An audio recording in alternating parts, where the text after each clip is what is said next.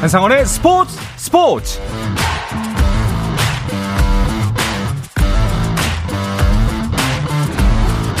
스포츠가 있는 저녁 어떠신가요? 아나운서 한상원입니다. 오늘 하루 이슈들을 살펴보는 스포츠 타임라인으로 출발합니다.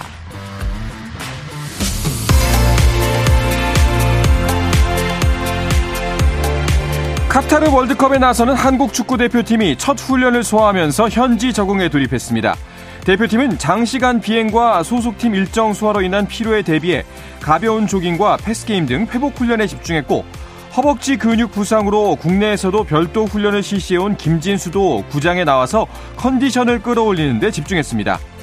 한편 가나가 H조에서는 마지막으로 월드컵 최종 명단을 발표했는데요. 이 소식은 잠시 후에 자세하게 알아보겠습니다.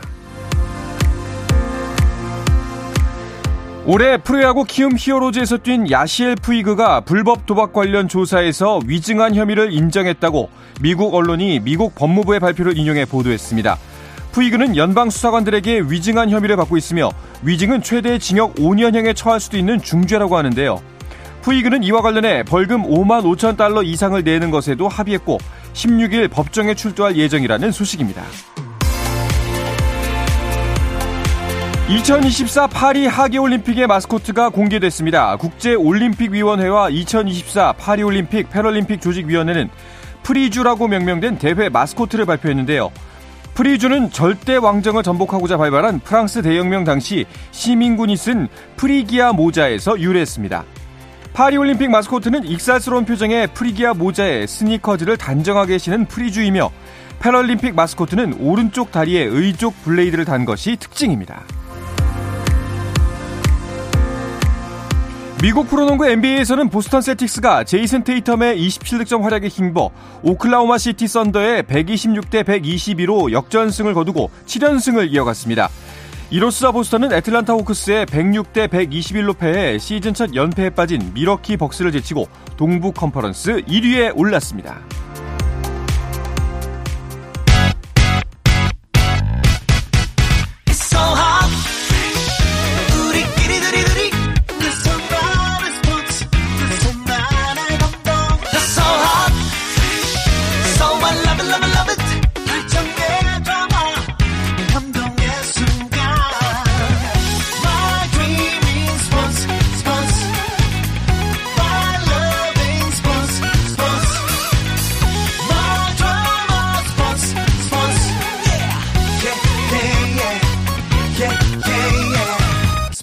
스포츠 No problem. 다양한 스포츠 이야기를 나누는 김 기자와 오 기자 시간입니다. 중앙일보의 김지한 기자, 문화일보의 오현 기자 함께합니다. 두 분 어서 오십시오. 안녕하세요. 안녕하세요. 반갑습니다. 자, 뭐 단신에서 짚어봤던 것처럼 카타르 월드컵 소식부터 알아보죠. 가나가 H조 팀 마지막으로 최종 명단을 발표했네요. 네, 오는 28일에 어, 조별리그 2차전에서 우리와 상대할 이 가나의 최종 명단이 우리 시각으로 오늘 새벽에 어, 발표를 음. 했습니다. 가나는 그러니까 이 멤버들을 이제 갖고 월드컵 개막 직전인 17일에 어, 아랍에미리트 아부다비에서 이 스위스와 마지막 평가전을 뭐 치를 예정인데요. 뭐 잠시 후에 저희가 좀 더 자세하게 다루겠지만 뭐 이제 귀화 선수들도 이제 일부 포함이 됐고요. 뭐 공격진과 이 미드필더진 같은 경우에는 어느 정도 좀 예상을 했던 것보다는 조금 더 강한 전력으로 오. 나왔습니다. 반면에 조금 그런 수비나 뭐 이제 골키퍼 이 부분에서는 어 조금 예상보다는 좀 약한 어, 그런 어떤 전력으로 이번 월드컵에 나설 것으로 현재로서는 전망이 되고 있습니다. 그렇군요. 이게 가나 팀 같은 경우에 주전 선수들의 부상이 계속해서 들려져 왔었는데 그 라인업이 예상과는 많이 다른가요? 사실 예상과 가장 큰 차이를 보이는 거는 골키퍼 포지션입니다. 보통 대표팀 같은 축구 대표팀 같은 경우는 뭐 어느 나라든지 세 명의 골키퍼를 데리고 갑니다. 그렇죠. 어, 1번, 2번 골키퍼가 이제 주전 경쟁을 하는 선수들이고 이제 3번 골키퍼가 이 두 명을 백업하는 역할을 맡는데 이번 카타르 월드컵의 가나는 그동안 썼던 1번, 2번 골키퍼가 전부 없습니다. 그리고 오. 3번 골키퍼에 나머지 4번, 5번 골키퍼 역할을 하던 선수들. 이게 3, 4, 5번이 가는데요. 이 1번 1번 골키퍼 주전 골키퍼가 잉글랜드 프로축구 2부 리그에서 뛰던 선수인데 이 명단 발표를 앞두고 손가락이 부러져 버렸습니다. 아, 그리고 2번 네. 골키퍼는 이 소속팀에서 하다 경기를 하다가 무릎을 다치는 바람에 또 월드컵 출전이 무산됐습니다. 그러다 보니까 어, A 매치 경험이 9경기밖에 없는 3번 골키퍼가 사실상 이제 주전 역할을 맡아야 되고 나머지 이제 4번, 5번 선수들은 뭐 A 매치 두 경기 밖에 출전 안 했던 23살. 나머지 막내 같은 경우는 19살인데 A매치가 없습니다. 경험이 없고. 이렇게 보면 골키퍼에서 확실히 무게감이 좀 떨어진다라고 볼 수 있겠죠. 그렇네요. 좀 우리에게 어, 희소식인 것 같다는 느낌이 좀 들기도 하고요. 네. 또 이제 가나 팀 같은 경우에는 그 적극적으로 이중 국적을 가진 선수들을 귀화 신청을 받으면서 좀 이게 많이 관건이었잖아요. 이 부분은 어떻게 진행되고 있나요? 그러니까 이번에 이제 합류한 선수들을 보면 공격수에 이 아틀레틱 빌바오에서 뛰고 있는 이나키 윌, 어, 윌리엄스 선수, 그다음에 수비수인 이 브라이턴 앤드 호브 앨비언, 그러니까는 프리미어리그에서 뛰고 있는 타리크 램프티 이렇게 두 선수가 이제 포함이 됐습니다. 어, 가나 축구협회가 이제 설득을 하고 결국은 이 선수들이 이제 어느 팀을 이제 선택할래 했을 때 이제 가나를 이번에 선택을 해서 음. 어, 이번 월드컵에 나서게 됐고요. 그러면서 기존의 뭐 토머스 파티라든가 뭐 조르당 아이유 이런 선수들과 함께 이제 호흡을 맞추게 되면서 이 중원과 공격 진의 전력은 분명히 강해졌습니다. 네. 반면에 좀 이제 예상을 했던 또 다른 이제 그런 이 공격 자원들이 있거든요. 뭐 아스널에서 뛰고 있는 에디 은케티아라든가 뭐 캘럼 허드슨 오도이 이런 선수들은 또 이번에 이제 합류를 하지 않았거든요. 때문에 어, 뭐, 그, 기타 아까 말씀드렸던 어떤 그 골키퍼 전력의 약화, 이런 부분들까지 이제 더했을 때, 어, 어느 정도는 그래도 이제 예상을 했던 그랬던 전력은 분명히 있지만은 또 우리 입장에서는 그렇다고 해서 아주 뭐 이렇게 어 뭐 경계를 막 이렇게 경계심을 많이 높여야 한다거나 뭐 그런 정도까지라고 보기에는 어 조금 힘든 부분이 있다. 음. 네 그렇게 좀 보여지고 있습니다. 결국 플러스 마이너스 제로 같은 느낌이네요. 그렇죠. 네. 그런 의미가 있죠. 네. 자, 이 가나 같은 경우에는 뭐 계속해서 뭐 여러 가- 뭐 기자분들 뭐 여러 기사에서 계속 강조하고 있지만 우리가 만약에 16강을 가고자 한다면은 뭐 옵션이 아니라 하나의 선택지가 아니라 무조건 이겨야 되는 상대입니다. 그 엔트리를 비교한다면은 뭐 두 분께서는 어떻게 생각하시는지 모르겠어요. 우리가 충분히 이길만 하다 하는 상대인가요? 어, 저는 개인적으로 충분히 해볼 만한 상대. 음. 그러니까 우리가 원하는 조별 예선에서 무조건 승리를 해야 된다면 가나. 저는 충분히 해볼 만하다고 생각을 합니다. 네. 어, 가- 다만 가나 역시 포르투갈, 우루과이보다는 우리가. 한국을 상대로 우리도 한국이 가장 유력한 승리 상대다라고 생각을 할 거라는 거죠. 그렇죠. 더군다나 가나전이 우리도 그렇고 가나도 그렇고 두 번째 경기. 만약에 가나가 첫 경기에서 원하는 결과를 얻지 못한다면 이 한국과의 두 번째 경기 정말 집중력을 총 동원할 거기 때문에 그 부분을 조금 끝까지 경계해야 되지 않나라고 생각합니다. 그러니까 가나 팀 자체도 어쨌든 아프리카 팀의 특유의 그런 템포 축구를 어, 구사하는 면이 있거든요. 네. 어떤 조직력을 강조하는 것보다는 선수의 어떤 개인기 그렇죠. 어, 이제 그런 부분을 조금 더 이제 중점적으로 내세울 가능성이 크고요. 그러니까 이 대표팀을 이제 발표를 하면서 이 오토와도 가노, 가나 감독이 한 이야기가 있습니다. 우리는 누구라도 이길 수 있다.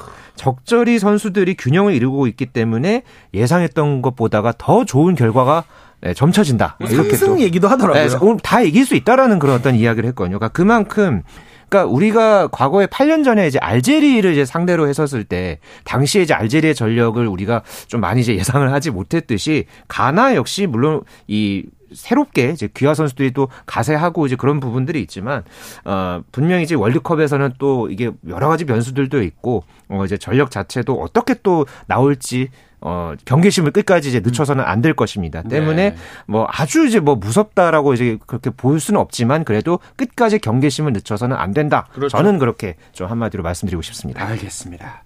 자, 우리나라 대표팀은 이제 카타르 현지에 도착해서 현지 적응 훈련에 돌입을 했죠. 네, 어, 본격적으로 이제 카타르 도하의 알 에글라 어, 훈련장에서 첫 번째 현지 적응 훈련을 소화했고요. 첫 번째 훈련이었기 때문에 아무래도 회복에 초점을 맞춘 예, 그런 훈련을 소화했습니다. 어, 가볍게 달리고요. 또 공을 서로 뺐고 또 짧은 셔틀런으로 해서 약 1시간 가량 이 훈련을 어, 잘 소화한 것으로 전해지고 있고요. 다만 이 햄스트링에 이제 불편함을 느끼고 있었던 이 황희찬 선수 같은 경우는 실내 훈련을 예, 소화했고요. 이 부상 때문에 이제 국내에서 훈련에 제대로 참여하지 못했던 김진수 선수 같은 경우에는 어, 그라운드에서 어, 한켠에서 따로 몸 푸는 모습이 또 포착되기도 했습니다. 네.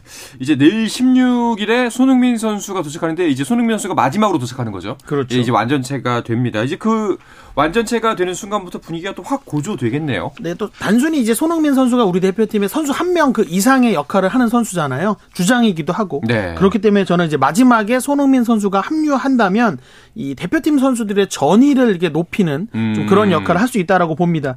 어, 손흥민 선수가 사실 이 불의의 부상으로 이번 월드컵 출전 여부가 불투명했는데 본인이 수술 일정도 앞당기고 또 회복에 굉장히 그 열심히 하는 모습을 보면서 하겠다 나가고 싶다라는 그런 의지를 보여줬단 마- 말이죠. 그런 모습을 동료들도 분명히 봤을 거고 그런 주장이 합류했을 때 선수들이 원정 16강이라는 정말 분명한 목표를 갖고 있기 때문에 어, 뭐 다치면 안 되겠지만 그렇죠. 다치지 않는 선에서 정말 최선을 다해서 경기력을 끌어올려서 어, 조별 예선 세 경기를 준비하지 않을까 싶습니다. 네, 이제 진짜 얼마 안 남았습니다. 네. 일주일밖에 남지 않았는데 어, 모조로 컨디션 조절 잘해가지고 부상 없이 잘 네. 치를 수 있었으면 좋겠습니다.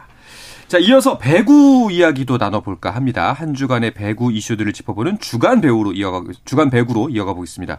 자, 일단 경기가 진행 중이죠. 경기 상황부터 짚어볼까요? 네, 먼저 여자부 경기가 조금 전에 막 끝났습니다. 어. GS 칼텍스와 KGC 인삼공사의 경기. 어, 이 경기에서 KGC 인삼공사가 3대 0으로 완승을 거뒀습니다. 음. 이 GS 칼텍스가 사실 이번 시즌에 우승 후보로도 어제 전력으로도 좀 평가를 받았는데 아, 오늘 경기에서는 조금 이제 그런 무기력한 그런 어떤 경기를 이제 펼쳤고요. 어, 오늘 이 KGC 인삼공사에서는 엘리자벳이 26점 그리고 이소영 선수가 13점을 기록을 했습니다. 반면에 어, GS 칼텍스에서는 모마가 14점, 유서연이 12점을 기록했지만 다른 국내 선수들이 조금 아쉬운 그런 어떤 경기력을 보였 고요. 남자부에서는 현재 우리카드와 한국전력의 경기가 어, 수원체육관에서 현재 펼쳐지고 있습니다. 네. 현재 4세트가 이제 곧 시작이 될 어, 예정이고요. 한국전력이 어 1세트를 이제 우리 카드가 가져왔는데 2, 3, 2세트와 3세트를 한국전력이 가져왔습니다. 어. 그러면서 현재 어, 세트 스코어로는 2대 1로 한국전력이 리드하고 있습니다. 그렇군요. 이 두 경기가 이제 1라운드 마지막 일정이군요. 네, 맞습니다. 어, 여자부 같은 경우는 GS 칼텍스가 아까 김지한 기자 말한 것처럼 올 시즌 전망보다는 좀 부진했기 때문에 이 경기에서 좀 반등을 노려야 했는데 어, 주전 선수인 어, 강소희 선수 또 안혜진 선수의 지금 현재 몸 상태 컨디션이 안 좋기 때문에 이 여파가 마지막 1라운드 경기에서도 좀 이어진 것 같습니다. 어, 인삼공사 같은 경우는 외국인 선수 엘리자벳이 26득점 하면서 어, 승리를 이끌어준 게 가장 컸다라고 보고요. 어, 남자부도 이 두 팀 지금 현재 중위권 대결인데 어, 이 경기를 잡아야 그래야 어, 그래도 1라운드를 성공적으로 마쳤다라고 평가 받을 수 있을 겁니다. 네. 어, 올 시즌 특히 치열한 중위권 순위 경쟁이 예고됐기 때문에 아마 이 두 팀 어, 마지막 5세트까지도 경기가 이어질 수 있지 않을까라고 점쳐봅니다. 알겠습니다. 자, 1라운드 판도 한번 쭉 살펴보려면 팀 순위를 확인하면 되겠죠. 여자부 순위부터 알려주시죠. 네, 현대건설이 6전 전승을 달리면서 현재 어, 단독 선두를 이어가고 있고요. 네. 한국생명이 5승 1패로 2위를 아, 현재 달리고 네. 있습니다. 그리고 한국도로공사가 3승 3패로 3위, 그리고 조금 전에 KGC3공사가 승리를 거두면서 어, 3승 3패 어, 세트 득실에서 다소 밀리면서 4위로 올라섰습니다. 이어서 IBK 기업은행이 5위, 그리고 GS칼텍스가 6위, 그리고 페퍼저축은행은 아직까지 어, 개막 이후에 승리 없이 6패를 기록하면서 최하위에 머물러 있습니다. 그렇군요. 현대건설이 전승 대단하 1라운드에서는 진짜 압도적이네요. 네, 뭐 어차피 지난 시즌 그 최강 팀의 전력이 그대로 올 시즌에도 이어졌기 때문에 어 1라운드부터 이 무패 행진 이어가고 있다라고 생각을 합니다. 다만 이제 지난 11일 인삼공사전에서 외국인 선수 야스민이 어깨를 다쳤는데 다행히도 큰 부상은 아니라고 해서 어 2, 3 2라운드 초반에 조금 뭐 휴식한다고 하더라도 어뭐 교체나 이런 거 없이 경기에는 출전할 수 있을 것 같습니다. 네, 여자부는 어 진짜 막강한 현대건설 그리고 이제 김연경이 복귀한 흥국생명 이 두 팀의 대결이 가장 좀 흥미로워 보여요. 네, 흥국생 명 같은 경우에는 역시나 김연경 선수의 이 효과를 앞세워서 음. 어, 지금 올 시즌 작년에는 지난 시즌에는 6위에 그쳤는데 어, 이번 시즌에는 5승 1패 승점 14점을 기록하면서 1라운드를 2위로 마쳤습니다. 또 특히나 흥국생명 하면은 지금 올 시즌 뭐 가장 주목받는 게 이제 김연경의 이제 티켓 파워 해서 네. 예, 지금 이 원정 경기에서 특히나 이 흥국생명이 경기를 하면은 거의 뭐 매진이 된다고 해요. 뭐 지난 어떤 이 주말 같은 경우는 그때는 이제 홈 경기 경기 네. 여기서 어, 입장권 전체가 또 이제 다 매진이 되면서 네. 시즌 첫 번째 이제 만원 관중을 기록을 했고요. 제가 또 이 본 걸로는 이 경기는 아니고 그 전 경기로 알고 있는데 그러니까 이 다른 경기 원정 티켓을 그러니까 김현경 선수가 직접 그 티켓팅하는 것을 영상에 이제 올렸더라고요. 어. 본인의 그 너튜브 채널에서 그 올려가지고 근데 그걸 또 성공을 했더라고요. 어. 네 장을 그걸 또 이제 구매를 해서 그걸 또 이제 가족들한테 이제 그거를 이제 어 전달하는 네. 그렇던 이 너튜브 영상도 굉장히 좀 재밌게 봤는데 그만큼 지금 이 올해 올 시즌 여자 프로배구의 어, 모든 중심에는 지금까지는 정말 김연경이 있다. 뭐 맞습니다. 이렇게 네, 볼 수 있겠습니다. 아마 이런 부분 때문에라도 김연경 선수가 좀 마음을 먹고 다시 한번 복귀를 하지 않았나라는 생각이 네, 듭니다. 네. 여자분은 어 이제 현대건설과 흥국생명의 대결 그리고 중위권 싸움이 치열하고 페퍼저축은행이 총체적 난국이네요. 네, 아무래도 이 네. 객관적인 전력에서 어, 음. 지난 시즌에 이제 신생팀 창단했기 때문에 어, 기존의 여섯 팀들과는 그- 아무래도 좀 차이가 있을 수밖에 없습니다. 어, 그래서 어, 페퍼저축은행으로서는 지난 시즌에는 이제 3승을 했는데 어, 올 시즌에는 이 3승을 넘어서 10승이라는 목표를 세웠지만 과연 목표 달성을 할 수 있을까? 과연 첫 승은 언제 나올 것인가가 좀 사실 광주 이 연고지인 광주 팬분들께서 더 많이 응원을 좀 네. 해주셔야 어, 달성할 수 있지 않을까라고 생각합니다. 네. 알겠습니다. 자 남자부 순위도 살펴보겠습니다. 네, 대한항공이 현재 5승 1패를 기록을 했습니다. 그러면서 선두를 달리고 있는데 이 전승을 기록하지는 못했고요. 음. 현대캐피탈이 4승 2패로 2위, 그리고 어, KB손해보험과 우리카드, 그리고 한국전력, OK금융그룹이 3, 4, 5, 6위를 기록하고 있습니다. 그리고 삼성화재가 1승 5패로 최하위를 기록하고 있습니다. 네. 대한항공의 연승은 끝이 났네요. 네, 올 시즌 뭐 남자분은 대한항공의 독주 체제가 예상돼서 어, 개막 5연승을 달렸습니다. 그런데 지난 11일입니다. 우리카드와의 1라운드 대결에서 풀세트 끝에 어, 어. 2대 3으로 패했습니다. 어, 뭐 선수들이 잘 해줬어요. 뭐 링컨, 뭐 정지석 각각 29점, 21점 하면서 잘 해줬지만 어, 이제 우리카드 외국인 선수 안드리츠가 올 시즌 가장 좋은 활약을 해주면서 정말 대열을 잡았죠. 그러면서 어, 남자부의 이 시즌 대한항공의 독주를 과연 누가 막을 것인가 네. 어, 귀추가 주목이 됐는데 일단 우리 카드가 가장 먼저 발목을 잡은 그렇죠. 모양새가 됐습니다. 이렇게 되면은 방심할 수 없습니다. 독주 체제가 아닐 수도 있다. 충분히 뭐 순위 경쟁이 1라운드 이 특히 마지막 승리이기 때문에 마지막 패배이기 때문에 1라운드에서 2라운드, 3라운드 어떻게 진행될지 모르는 거거든요. 그렇죠. 그러니까 네. 지금 또 우리 카드가 그러니까 이 대한항공을 이긴 우리 카드가 지금 오늘 또 한국전력한테는 또 지금 밀리고 있단 네. 말이에요. 그러니까 지금 현대캐피탈부터 해서 OK금융그룹까지는 이 상위권, 중위권의 이 차이가 맞습니다. 크지 않기 때문에 2라운드, 3라운드에서 과연 이 팀들 중에서 어느 팀이 차고 올라가느냐. 그러면서 대한항공과 어떻게 보면 이 독주 체제를 막는 그런 어떤 대항마가 될 것이냐. 이게 굉장히 어, 관전 포인트가 될 것 같습니다. 알겠습니다. 자, 내일부터 2라운드 시작인데 시작되자마자 남녀부 선두가 나서네요. 네, 재미있게도 내일 남자부 경기가 대한항공의 경기입니다. 네. 대한항공의 상대는 현대캐피탈이고요. 두 팀 모두 지난 경기에서 음. 패배를 당했습니다. 그렇기 때문에 한 팀은 반등을 하고 한 팀은 연패에 빠지는 거죠.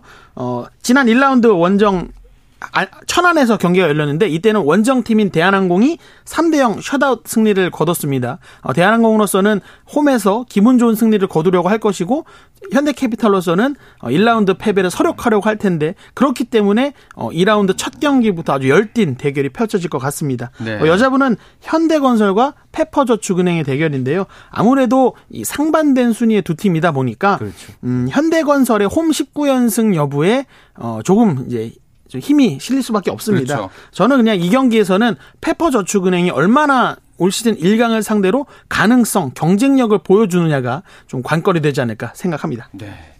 이 두 경기에 김지한의 저주가 다시 한번 살아나서 페퍼저축이 이겼으면 좋겠습니다. 예. 김지한 네. 기자가 어, 현대건설을 어, 굉장히 응원을 해서 꼭 네. 그 일이 벌어졌으면 좋겠네요. 지켜보겠습니다. 알겠습니다. 자, 이어서 다양한 네. 스포츠 소식 알아볼까 하는데요. 그 전에 잠시 쉬었다가 오겠습니다. I said the words I never said when you were with me. 국내 유일 스포츠 매거진 라디오 한상원의 스포츠 스포츠 네, 한 주간 스포츠계의 다양한 이슈들을 짚어보는 시간 김 기자와 오 기자 듣고 계십니다. 중앙일보의 김지한 기자, 문화일보의 오영 기자 함께하고 있습니다.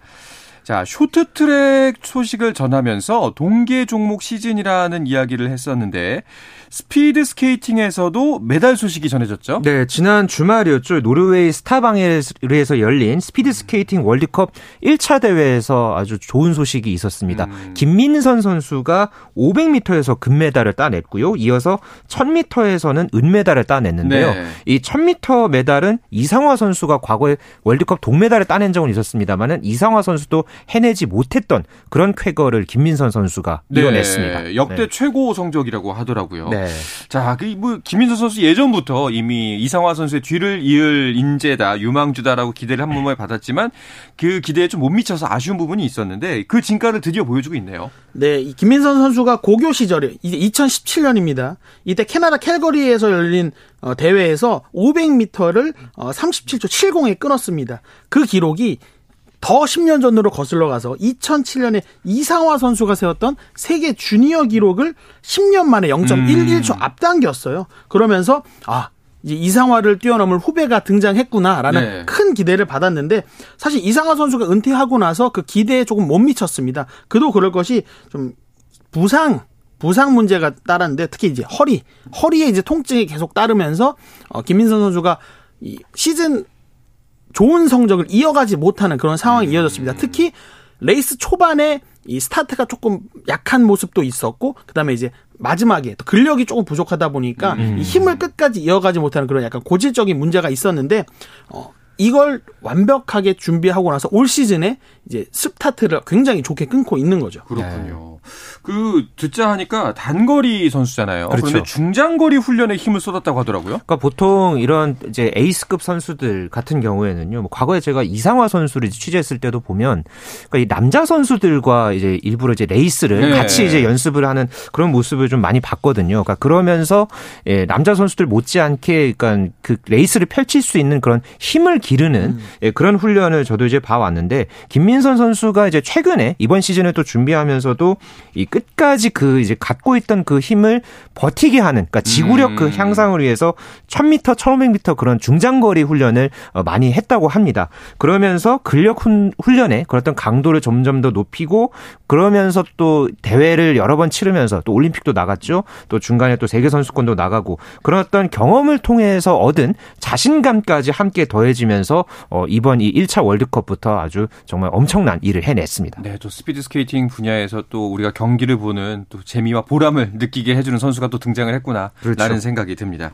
자, 10월, 11월이 동하계 종목이 이제 시즌 그 종목들이 바뀌는 계절이잖아요. 맞습니다. 농구, 배구, 동계 종목이 한층 시즌을 보내고 있는 이때 국내 골프는 2022 시즌을 마무리를 했네요. 네, 지난 주말에 KPGA 투어, KLPGA 투어가 나란히 시즌 최종전으로 마무리를 했습니다. 네. 어, KPGA 투어는 LG 시그니처 플레이어스 챔피언십에서 김영수가 시즌 2승을 거두면서 정말 2022년을 나의. 해로 만들었고 음. 어, KLPGA 투어는 박민지 선수가 우승을 하면서 지난해에 이어서 올 시즌 또 민지 천하를 이뤄냈죠. 음, 네. 이두 분도 그 스포츠 담당 중에 골프 담당이시잖아요. 네. 두분 다. 네. 어, 많은 이야기들이 머릿속에 아직 잔상이 남아 있을 것 같은데 그 두 분이 평가하는 간단하게 시즌 결산 어떻게 내리시겠어요? 여자에서는 뭐 이 부분은 아마 오해원 기자도 같이 이제 생각할 것 같은데요. 그러니까 박민지 천하. 박민지. 네, 저는 네. 그렇게 좀 이야기를 하고 싶고요. 워낙에 박민지 선수가 보여줬던 퍼포먼스가 대단했습니다. 네. 지난 시즌에 이어서 올 시즌에도 6승을 달성을 하면서 음. 어, 뭐 정말 많은 기록을 해냈고요. 남자 같은 경우에는 이제 아까 이제 그 마지막 대회에서 이제 우승한 김영수 선수의 좀 그런 어떤 퍼포먼스를 보면서 이 선수가 아마추어 때는 참 대단했거든요. 네. 어, 여러 대회를 석권을 하고 그러다가 좀 한동안 좀 빛을 좀 잃는 그런 어떤 모습을 보였는데 이번 시즌에 이렇게 또 어, 이제 우승을 이제 차지하고 또 대상 상금왕까지 거머쥐는 그런 모습을 보면서 천재의 귀환이다.